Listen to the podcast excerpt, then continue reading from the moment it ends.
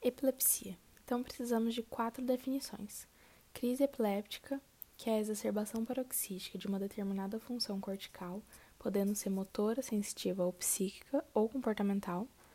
Convulsão, que é uma exacerbação paroxística motora.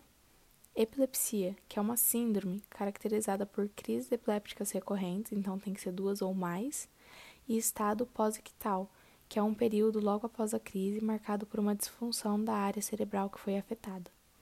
Os tipos de crises epilépticas são as parciais simples, que são sintomas focais, sem alteração da consciência, podendo ser esses sintomas sensoriais, como sintomas visuais, auditivos, olfatórios, autonômicos ou psicoilusórios, e os sintomas motores, com abalos clônicos, que é a marcha jacksoniana, é, crises tônicas focais. Além disso, essas alterações motoras podem ter um estado pós-ictal marcado por uma paresia de membro afetado, chamada de paralisia de Todd. O segundo tipo de crise epiléptica é a parcial complexa, que ela vai iniciar no lobo temporal ou frontal e vai ser caracterizada pela alteração da consciência. Então, o paciente vai ficar sem responsividade, com um olhar distante, seguido de é, movimentos automáticos é, oroalimentar, como mastigar, engolir, estalar o lábio, de forma perseverada, repetidamente. A crise, ela dura em torno de quarenta e cinco a noventa segundos e tem um estado pós-ictal caracterizado por confusão e desorientação. No, na crise de ausência ou pequeno mal, ocorrem lapsos curtos e sucessivos de consciência que duram menos de dez segundos e podem ocorrer diversas vezes ao dia, chegando ao número de cem. As crises tônico-clônicos generalizadas ou grande mal epiléptico ocorre uma perda da consciência com queda, seguida por uma fase tônica, e aqui a gente vai ter o grito epiléptico, o espasmo tônico extensor pelo corpo todo, apneia e cianose, e ela é terminada pela fase clônica, que são os abalos clônicos simétricos bilaterais. Além disso, é comum a salivação e a liberação do esfíncter urinário. Ela dura geralmente menos do que noventa segundos, e o estado pós-ictal ele é marcado por um período de quinze a trinta minutos de letargia e confusão mental. O paciente ele acorda se queixando de dores musculares e fadiga. Nas crises mioclônicas, temos o abalo clônico bilateral simétrico, é, sem a perda da consciência, que pode evoluir para um grande mal. Temos também a crise atônica, que vai acontecer uma atonia súbita do corpo, levando a uma queda imediata. Pode ser do corpo inteiro ou só da cabeça. A consciência ela é preservada. Na crise parcial com generalização secundária, é extremamente comum a crise ela começar depois da crise parcial, sendo ela simples ou complexa, e evoluir para uma T C G. Na verdade, é mais comum ainda que essa crise parcial com generalização secundária evolua direto para T C G sem a parte da crise epiléptica parcial em si. É, a associação de crises é quando a do pequeno mal se junta com a do grande mal, ou a mioclônica se junta com a do grande mal. É comum e qualquer tipo de crise parcial generalizada ela pode evoluir para uma T C G. Além disso, temos as síndromes epilépticas, que elas podem ser secundárias, quando tem algum distúrbio associado, pode ser isoladamente associado, como um distúrbio metabólico, eletrolítico, É, alguma intoxicação exógena, abstinência de álcool, meningite, A V C, hemorragia, tumor, vasculite, entre outros. Pode também ser é, secundária a fármacos como penicilina, lidocaína, teofilina, é, hidroclor... é, isoniazida, é, neuroepilépticos, antidepressivos, cocaína, anfetaminas, etcétera.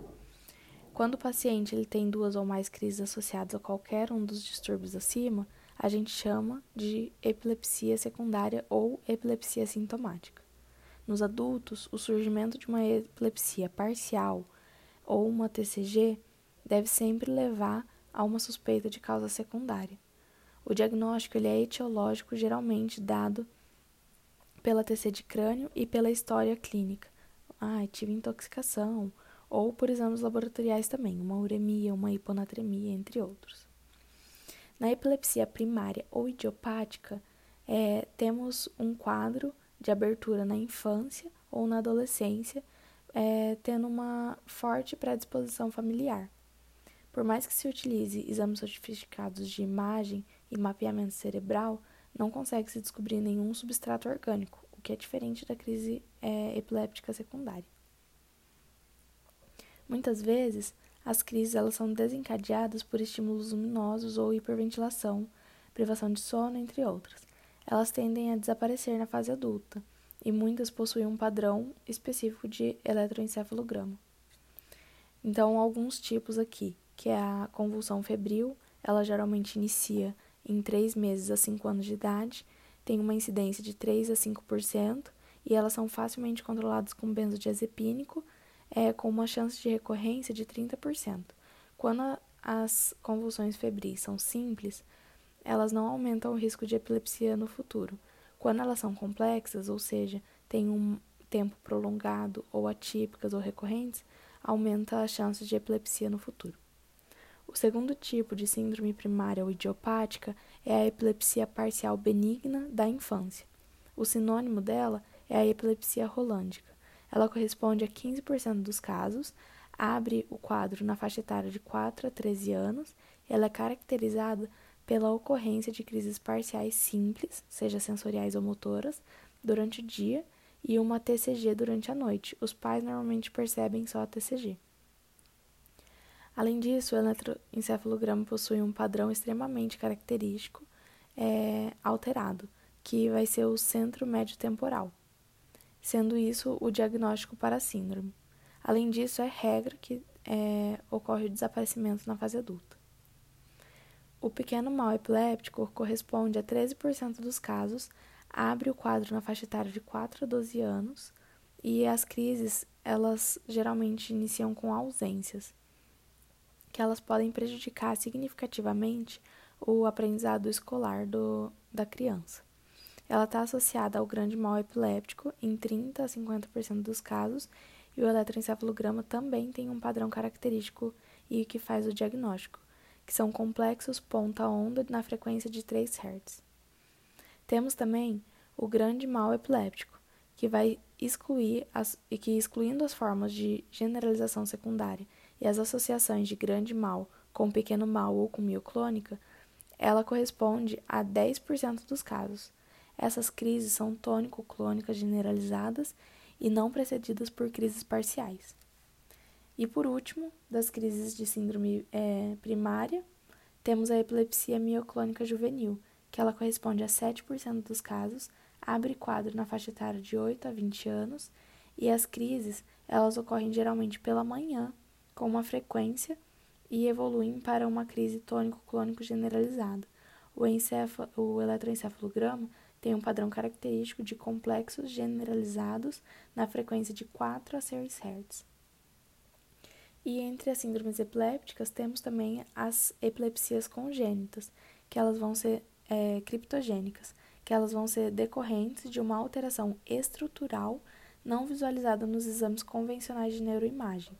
O protótipo é uma epilepsia no lobo temporal, caracterizada pela presença de esclerose hipocampal.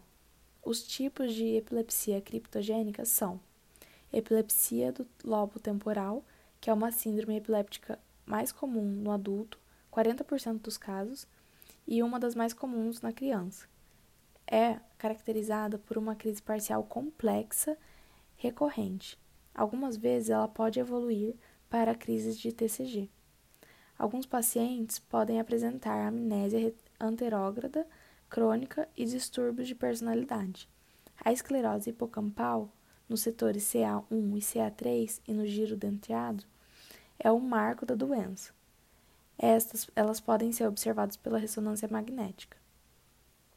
O segundo tipo de crise criptogênica é a epilepsia pós-T C E. Ocorre em trinta a quarenta por cento dos pacientes que tiveram a T C E grave, com uma perda de consciência que dura mais do que vinte e quatro horas, ou uma hemorragia cerebral, ou ainda um déficit neurológico persistente.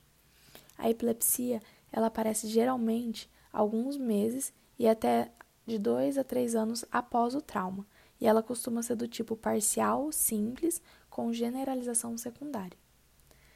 Além disso, temos a síndrome criptogênica, chamada Síndrome de Lennox-Gastaut, que são crises mistas. Então, pode ser parcial, T C G, atônica, mioclônica, e elas são associadas ao retardo mental, a encefalopatias infantis, geralmente pós-anóxicas.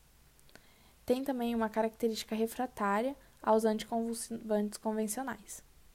Temos também a síndrome de West, que vão ser espasmos infantis, e a epilepsia parcial contínua, que vão ser síndromes jacksonianas, que são motoras focais, que persistem por horas e geralmente estão associadas a pequenas lesões cerebrais.